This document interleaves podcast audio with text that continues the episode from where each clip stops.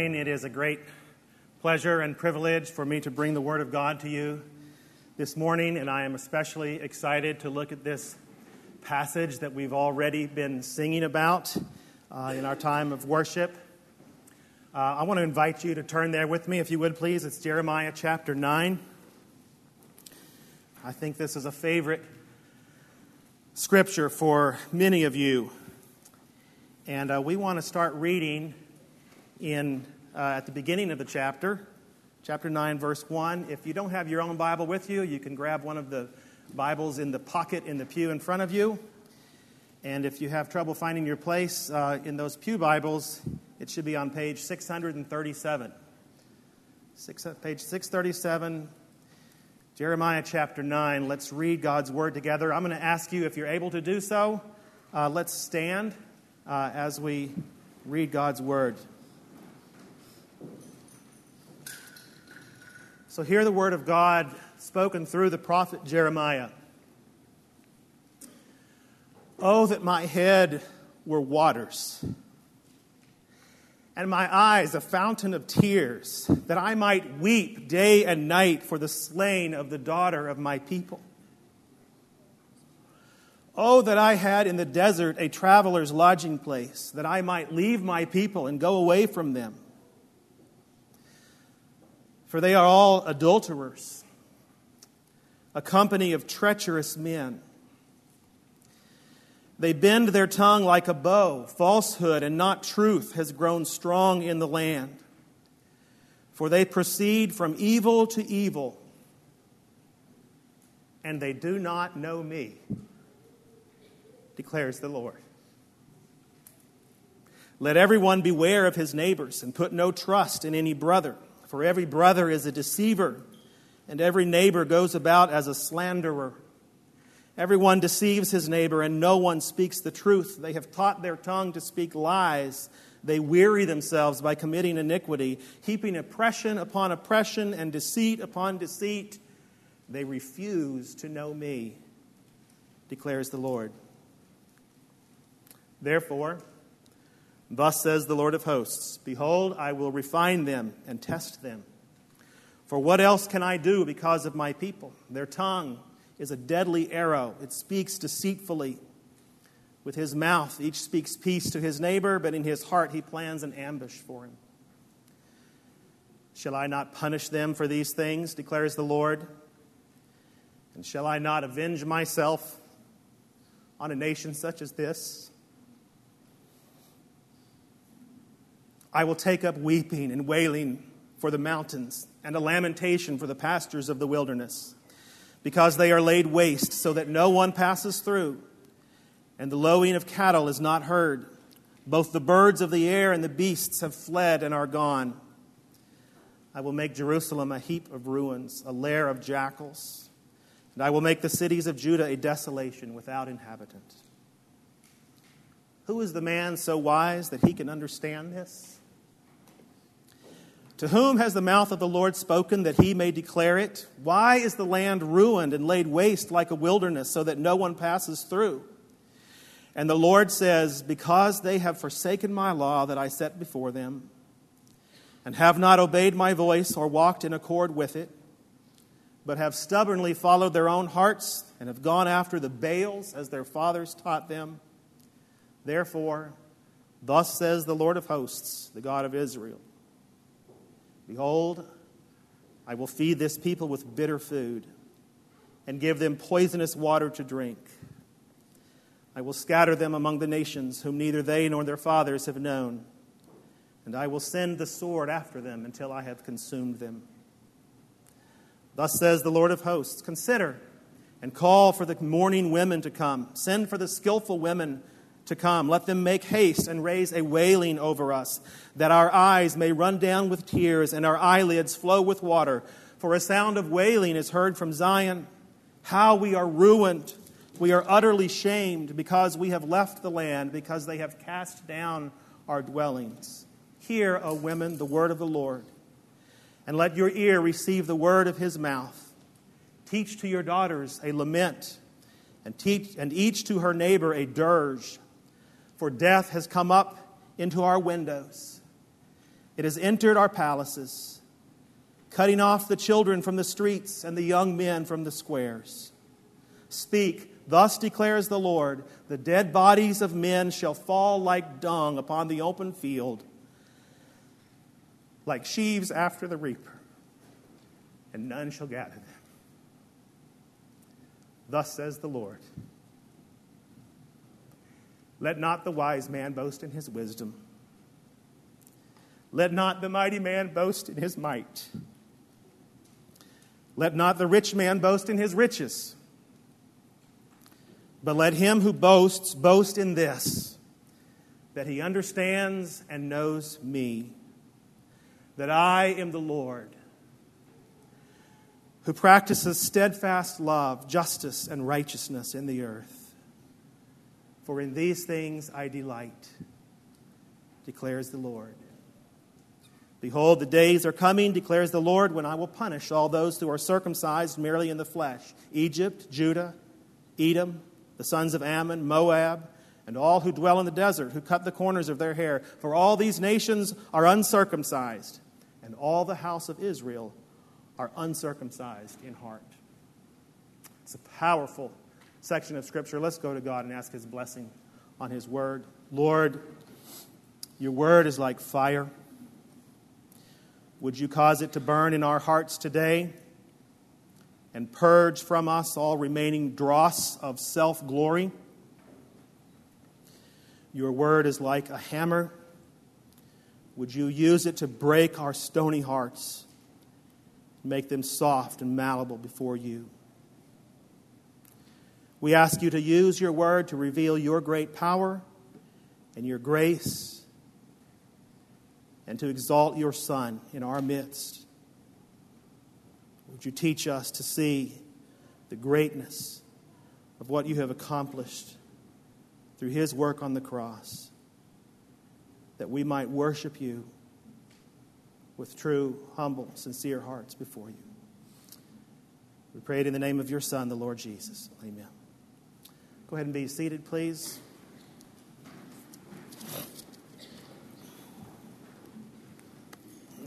Sometimes we find a verse or a short section of Scripture that we really, really like, and we do various things to try to remember that passage and keep it front and center in our minds. So we may underline those verses in our Bible uh, to make them easier to find. We might post them on our bathroom mirror or over the kitchen sink. And all those things are absolutely worth doing, especially for a great, great passage like Jeremiah 9, verses 23 and 24. But when we do that, we also need to look and pay attention to the context in which those verses are found. And sometimes we find that our understanding may be off or misguided in some way because we fail to consider the context. And we need to adjust our interpretation of that passage in those cases.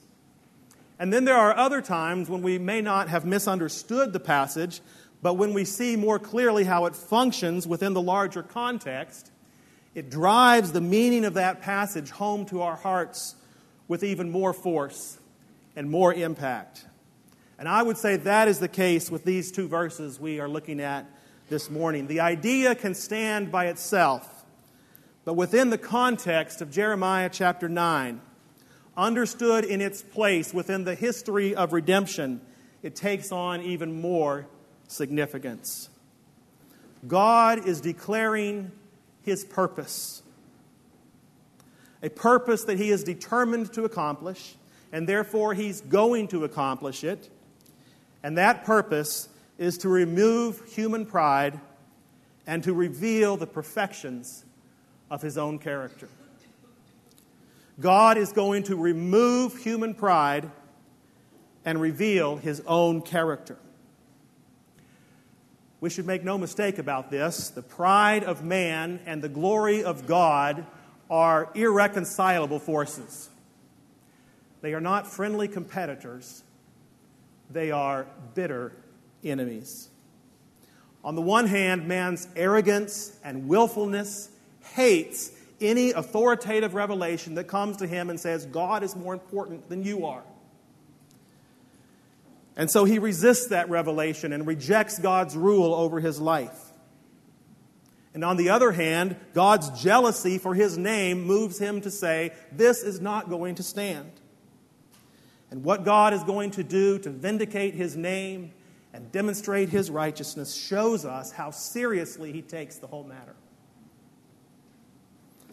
So, what I hope we will see this morning, by the power of God's Spirit working among us through his word, is number one, how foolish our pride is, how destructive it is to us, and how offensive it is to God.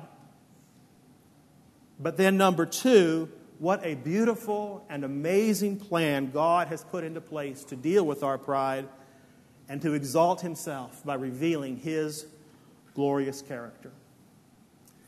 So, I want us to consider the truth of this passage sort of in three stages this morning. First, I want to look at the content of verses 23 and 24 and see the absolute contrast between boasting in human accomplishments and boasting in the knowledge of God and His character.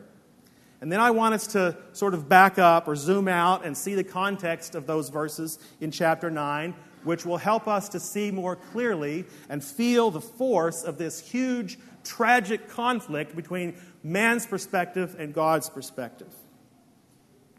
And then finally, I want us to turn to the pages of the New Testament and see the stunning and remarkable way that God has chosen to defeat human pride and exalt himself once and for all through the work of his Son.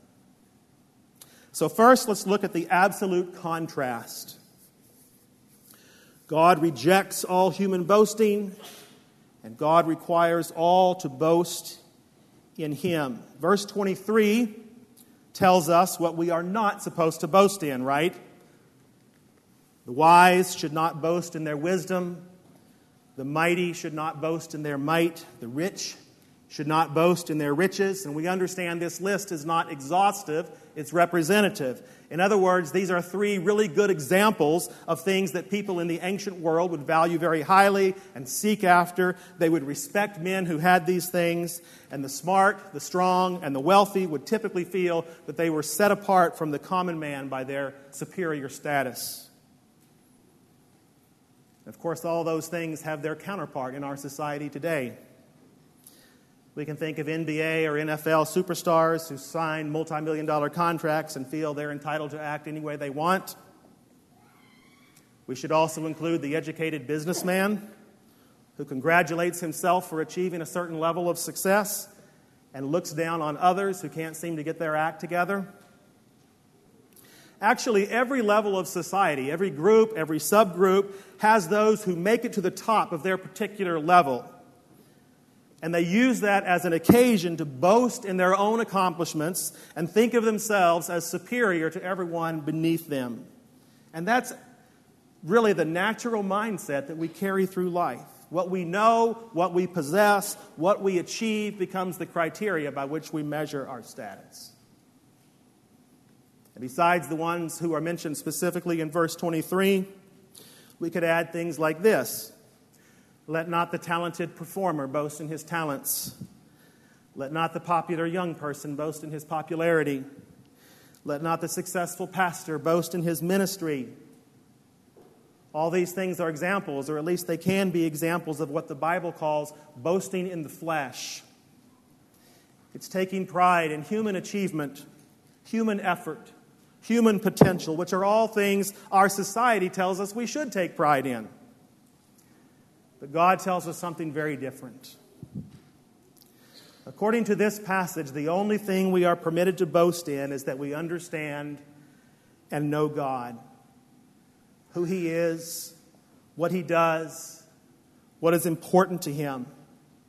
So that leads us to the second part of our contrast. God requires all to boast in Him. To counteract the three examples in verse 23 of things that, te- that men are tempted to boast in, we see three characteristics or attributes of God in verse 24. And again, these three things are not exhaustive, but they are excellent examples that teach us to consider what God is like. They are rich words that describe the way He acts because of the kind of God He is. He practices hesed, steadfast love, It's a word that occurs many times in the Old Testament. Uh, we saw it as Brett was leading us through the book of Ruth. Uh, the older translation of that word is loving kindness. It's the mercy he shows to those in need because of a voluntary commitment that he makes to them in love. He is also the judge of all the earth who will not fail to do what is right. So he is described in terms of his justice and his righteousness. And it's not any outside force that moves him to act in such ways. It is his own holy character that causes him to delight in these things and exercise these qualities in his dealings with mankind. This is what he cares about. He's not impressed by any amount of wealth or knowledge that we accumulate. He doesn't stand in awe of any number of championship titles or Olympic medals someone may win. He is the self sufficient God who puts his just and loving nature on display to his creation. And that's where we are commanded to make our boast. So, what does it mean to boast in knowing this God? This word to boast is a, a very important word. It shows up frequently in Paul's writings in the New Testament, which we're going to look at later. And I would say it's probably hard to translate that, uh, that word into just one equivalent word in English. Sometimes the translators will say boast, sometimes they'll say to rejoice, sometimes they'll say to glory.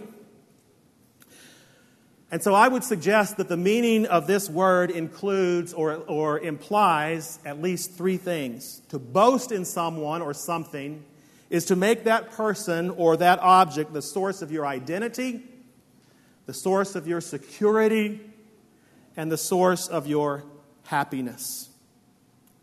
God is telling us not to search for our joy or our confidence or our significance in our own accomplishments, but in knowing Him, the personal God who made you and knows you and acts to reveal Himself to you. So here is the contrast God is setting before us boasting in ourselves and our own accomplishments, or boasting in Him. And we need to see those two choices are set in contrast to show that they are exclusive of one another. We don't get to choose a little of one and a little of the other like we're walking through a buffet. Great thoughts of God will drive away great thoughts of yourself. And conversely, great thoughts of yourself will drive away great thoughts of God. So, verse 23 tells us what we should not boast in. Verse 24 tells us what we should boast in. So, now let's look at the context given here in chapter 9 and see what the people of Jeremiah's day were actually doing. Were they placing their trust and joy in the Lord, or were they looking somewhere else? And of course, the answer to that is pretty obvious in the context we find in the rest of the chapter. So it brings us to our second heading the tragic conflict. Man rejects the knowledge of God and follows his own heart, and God responds with consuming judgment. If we go back to verse 1, we see Jeremiah is expressing his grief. He is mourning over the condition of his people. Oh, that my head were waters and my eyes a fountain of tears, that I might weep day and night for the slain of the daughter of my people. This is written in the months and years leading up to the destruction of Jerusalem in 586 BC. They are dark and tragic days, and of course, what brings all this calamity upon them is their own sin.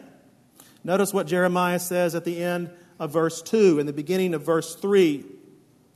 They are all adulterers, a company of treacherous men. They bend their tongue like a bow. Falsehood and not truth has grown strong in the land. And then notice the summary that comes at the end of that verse, verse 3. They proceed from evil to evil, and they do not know me, declares the Lord. I think we could say this is the root cause of all the other evils that they are committing. They don't know God. And the problem is not a lack of information, like they just don't know any better. This is the people of Israel. This is the people to whom God has revealed himself in multiple remarkable ways. He's delivered them from slavery in Egypt. He's made his covenant with them at Mount Sinai. He's given them leaders to rescue them from their enemies. He has sent them prophets to warn them of their wicked ways. But see what he says in verse 6 heaping oppression upon oppression and deceit upon deceit. They refuse to know me, declares the Lord. So, this is a willful choice that they are making.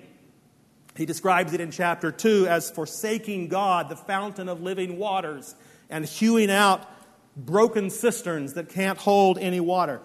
Why would they do that?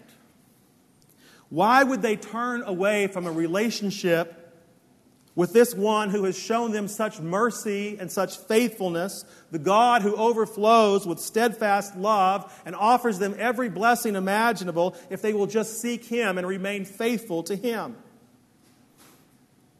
Verse 14 gives us a little more insight into this dreadful choice. It says, They have stubbornly followed their own hearts and have gone after the Baals as their fathers taught them. That's pretty striking, isn't it? You know, our culture constantly tells us in movies, in music, in advertisements, on talk radio, it tells us that's what we should do. Follow your heart. Only you can know what's right for you. But God's word shows us over and over again what happens when people follow their own hearts. Here are the people of Israel. They are faced with the alternate claims of two competing choices. On the one hand, there is the all sufficient, all knowing, all powerful God who perfectly displays steadfast love and justice and righteousness in the earth. Then you have these filthy local Baals who require the most abhorrent practices in exchange for vain, empty promises of increased fertility. And the people of Jeremiah's day are representative of the history of the entire human race because they say, yeah, we're going to go with the Baals. We're going to choose gods of our own making. Because when we make our own gods, we think we can control them in a way that we can't control the true sovereign ruler of the universe, we think we can get what we want. So, what is God going to do about it? Well, that answer is really clear in this chapter as well. He is going to respond with consuming judgment. God says, Because they have done this, they've forsaken my law, they haven't obeyed my voice, they've followed their own hearts, they've gone after the Baals. Verse 15 Therefore, Thus says the Lord of hosts, the God of Israel Behold, I will feed this people with bitter food and give them poisonous water to drink. I will scatter them among the nations, whom neither they nor their fathers have known, and I will send the sword after them until I have consumed them. And then he goes into this poetic dirge or lamentation, picking up in verse 20. Hear, O women, the word of the Lord, and let your ear receive the word of his mouth. Teach to your daughters a lament, and each to her neighbor a dirge. For death has come up into our windows, it has entered our palaces, cutting off the children from the streets and the young men from the, from the squares. Speak, thus declares the Lord the dead bodies of men shall fall like dung upon the open field, like sheaves after the reaper, and none shall gather to them shall gather them. Listen to those words and ask yourself how, how serious is God about showing the people of Judah their sin? How far is He willing to go to demonstrate the consequences of forsaking Him and following your own heart? That is the context that leads us right up to the verses we've been looking at that tell us not to boast in our own wisdom our own strength our own resources, but to boast in understanding and knowing God. We need to see these verses are not a foreign idea that somehow got dropped into this chapter. The context is all about judgment And we see that idea continues in verse 25 as well. Behold, the days are coming, declares the Lord, when I will punish all those who are circumcised merely in the flesh. And he goes on to include Judah in that list of nations because even though they take great pride and confidence in their, in their circumcision, they are actually uncircumcised in heart. So God is bringing judgment upon them for a purpose. And that purpose is to reveal the folly of trusting in yourself, of boasting in yourself, taking pride in yourself, and to show us where our trust and our confidence and joy should really be placed. So that judgment was carried out against Jerusalem, just as God said. In 586 BC, the armies of Nebuchadnezzar broke through the walls, they burned the city, slaughtered the citizens, plundered and destroyed God's house, the temple. It's hard for us even to imagine the horror of that disaster, but just think of losing your home, your family, your church, your nation, and all the visible blessings of your relationship with God, all at the same time and in the most violent way possible. Any confidence the people of Jerusalem had in their king or their army or their military alliances was shown to be futile and God's word was vindicated. But that's not the end of the story. Because the judgment poured out upon Jerusalem, prophesied by Jeremiah, did not solve the fundamental problem of the human heart. Yes, it illustrated severely and profoundly that man's glory is nothing and God's glory is everything, but it did not remove the blindness from man's eyes. It did not cure his stubborn tendency to elevate himself above his Creator. And so there are a couple of things we need to consider as we see Jeremiah's prophecy in the light of redemptive history. First, the destruction of Jerusalem in the 6th century BC is a picture. It is a precursor of the final judgment, the day of God's vengeance when He pours out His wrath on those who reject His glory and boast in themselves and follow their own hearts and make their own gods. And they receive exactly what they deserve forever in the lake of fire. And that, by rights, should be the end of the story for every one of us here. But it's not. Because God delights in showing his hesed, his covenant kindness, his steadfast love. And even though this chapter is full of God's judgment, there's something else we need to see. What is Jeremiah doing as he delivers this message? He's weeping, isn't he? He's weeping. This is not the cold hearted factuality of the prophet Jonah that we're going to look at next week, is it? 40 days, the city's going to be overthrown, and I can't wait for that to happen. Jeremiah is God's representative. He is the spokesman announcing God's judgment, but he is also part of the people on whom that judgment falls. And when that hammer comes down, which you can read about in the book of Lamentations. Jeremiah is the one who says, I am the man who has seen affliction under the rod of his wrath. Is it nothing to you, all you who pass by? Look and see if there is any sorrow like my sorrow, which was brought upon me, which the Lord inflicted on the day of his fierce anger. You see, Jeremiah is a picture of someone else. Someone who also announced the doom of Jerusalem and the destruction of God's house. Remember, Jesus warned his listeners, speaking about the, ma- the temple in Matthew 24. Truly, I say to you, there will not be left here one stone upon another that will not be thrown down. But he also cried out with broken-hearted compassion, O Jerusalem, Jerusalem, the city that kills the prophets and stones those who are sent to it. How often would I have gathered your children together as a hen gathers her brood under her wings? And you were not willing. We're supposed to look at Jeremiah's ministry and the ministry of Jesus and see those parallels. The weeping prophet gives us a foreshadowing of the man of sorrows. What is relatively obscure in Jeremiah's prophecies becomes much more clear with the coming of Christ. So that leads us to consider the resolution of this great conflict in the following way. According to the New Testament, the place where God acts decisively in judgment and mercy, the place where he reveals his character most fully, and the place where he removes all grounds of human boasting once and for all is the cross.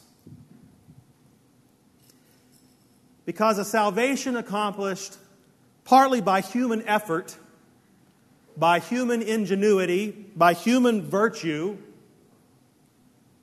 well, that leaves a little room for human boasting, doesn't it? That's not the kind of salvation God accomplished at the cross. He accomplished salvation for His people by His power, by His grace, by His work alone. One man who discovered this truth and teaches it very clearly is the Apostle Paul. Of course, when we first meet Paul in the book of Acts, he is not Paul the Apostle, he is Saul the Pharisee. If anyone had reason to boast in the flesh, it was self righteous Saul. He tells us later in Philippians 3 about his impressive list of qualifications for self boasting and how he came to view everything on that list differently as a result of coming to know Christ. So let's read these verses. Turn, if you would, to Philippians chapter 3.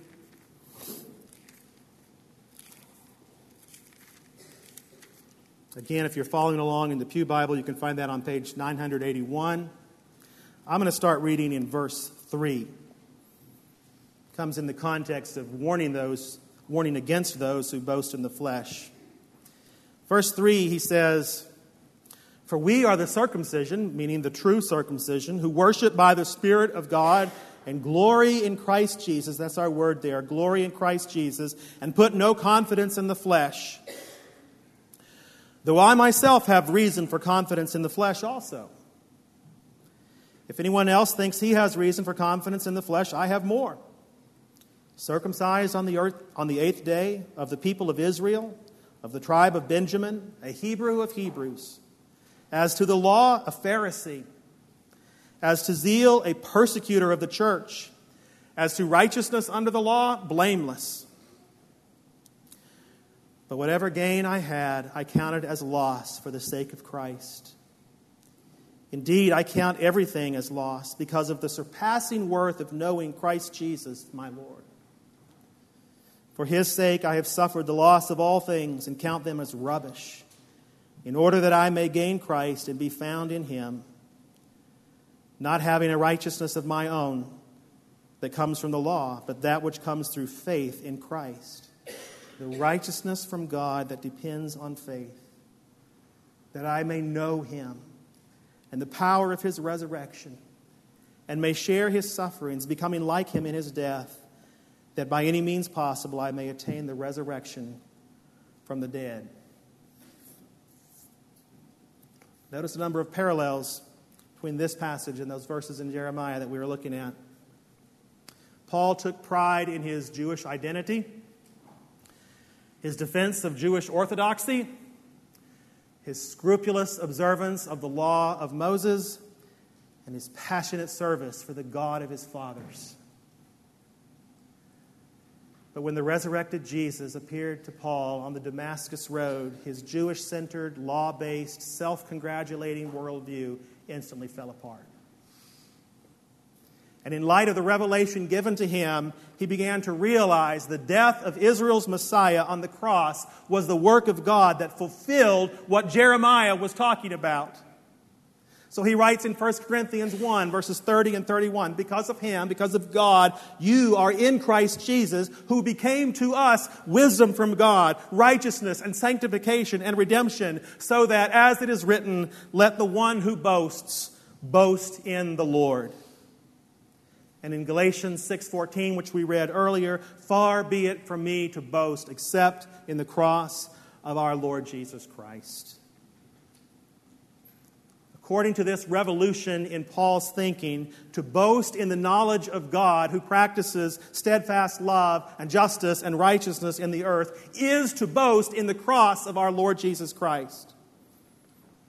And the confidence that he had placed in his circumcision, his mark of true Jewishness, he saw was the equivalent of the wise man boasting in his wisdom, and the strong man boasting in his strength, and the wealthy man boasting in his riches. Everything that he once claimed as a badge of his superior status, he learned to count as loss for the sake of Christ. In the death of Christ for sinners, Paul found God's mercy extended to those in need, God's just judgment poured out upon his own Son, and his righteousness not only upheld but given as a free gift to all who believe on Jesus. The words of Jeremiah and of the Apostle Paul are meant to lead us to ask ourselves some important questions. What am I clinging to other than the cross of Christ? For my status, my sense of identity, my confidence, and my joy. I don't know if it's your career, your intellect, your talents, your politics, your reputation, whatever it is, it's a cheap and hollow substitute for knowing God through Jesus Christ. I want to be open and transparent with you this morning, my brothers and sisters of Redeemer Church. Uh, this will not be a surprise to those of you who know me well. What I have struggled with, really my entire adult life, is a desire and tendency to look for those things not in Christ alone, but in a successful ministry. And I don't want to sound as if I'm ungrateful for the opportunities to serve that I receive here at Redeemer. I love teaching and preaching here. I love this congregation. You are incredibly patient with me and always uh, so kind to my family. But some of you know I have always had these ambitions for a kind of ministry that I guess sounds nobler and more impressive. Things like preaching the gospel and planting churches in unreached areas of the world and starting orphanages and Christian schools in third world countries. And I still believe those are things to which we should aspire with passion and zeal. But God has convicted me of how many of my plans are more about Wes Duggins than they are about helping others see the glory of God revealed in Jesus Christ. So last March, I was sick for a few days with the flu, and God used that time to work, I would say, very gently in my heart.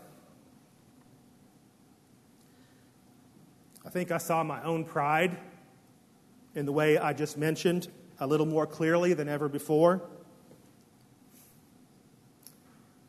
I was also reminded that Jesus died for my pride. And my pride, along with everything else, was covered at the cross.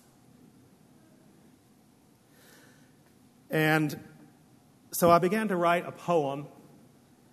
I was just crying as most of the lines of this poem came into my mind in a, in a single afternoon. I was trying to express what I was thinking and feeling at the time, and I want to read that poem to you now.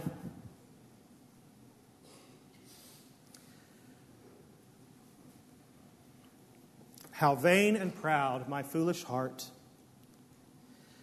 to think that I should make my mark and play the mighty hero's part to save a world that knows not grace by efforts bold to run the race in strength and wisdom from below that tarries not your will to know. The lofty dreams I long pursued the noble service offered you so quickly turned to worthless dust, betrayed by idols' greedy lust, that seeks a throne not meant for me, and raises doubts when I can't see the beauty of your sovereign plan wisely issued from your hand. Can this untrusting lump of clay possess the skill to stand and say, The potter does not know what's best and must surrender to my quest? O oh God, I know not how to start to rid such idols from my heart. What sword can sever deep inside these tangled roots of lustful pride? No word of self resolve will do. Such power only comes from you. A cross, a tomb, no, nothing less can lead me on to holiness. And from my heart, self will erase and put your image in its place. O oh Lord, this weak, divided heart needs grace for every broken part. Teach me to count my gains as loss and seek the glory of the cross. O Lamb of God, who paid sin's price, I long to know your sacrifice. The only cure for cursed pride is Jesus Christ, the crucified. I want to clarify that when we become aware of pride or other wrong motives tainting the good things that we do, it doesn't mean we give up on doing those good things. But it does mean we need to take time to go on our faces before God, to consider who He is, to confess our sin, and seek His grace. And I'm confident if we did more of that and less of our busy activities, we would see a lot more fruit in our personal lives, in our relationships with others, in our evangelistic efforts, and our outreach as a church.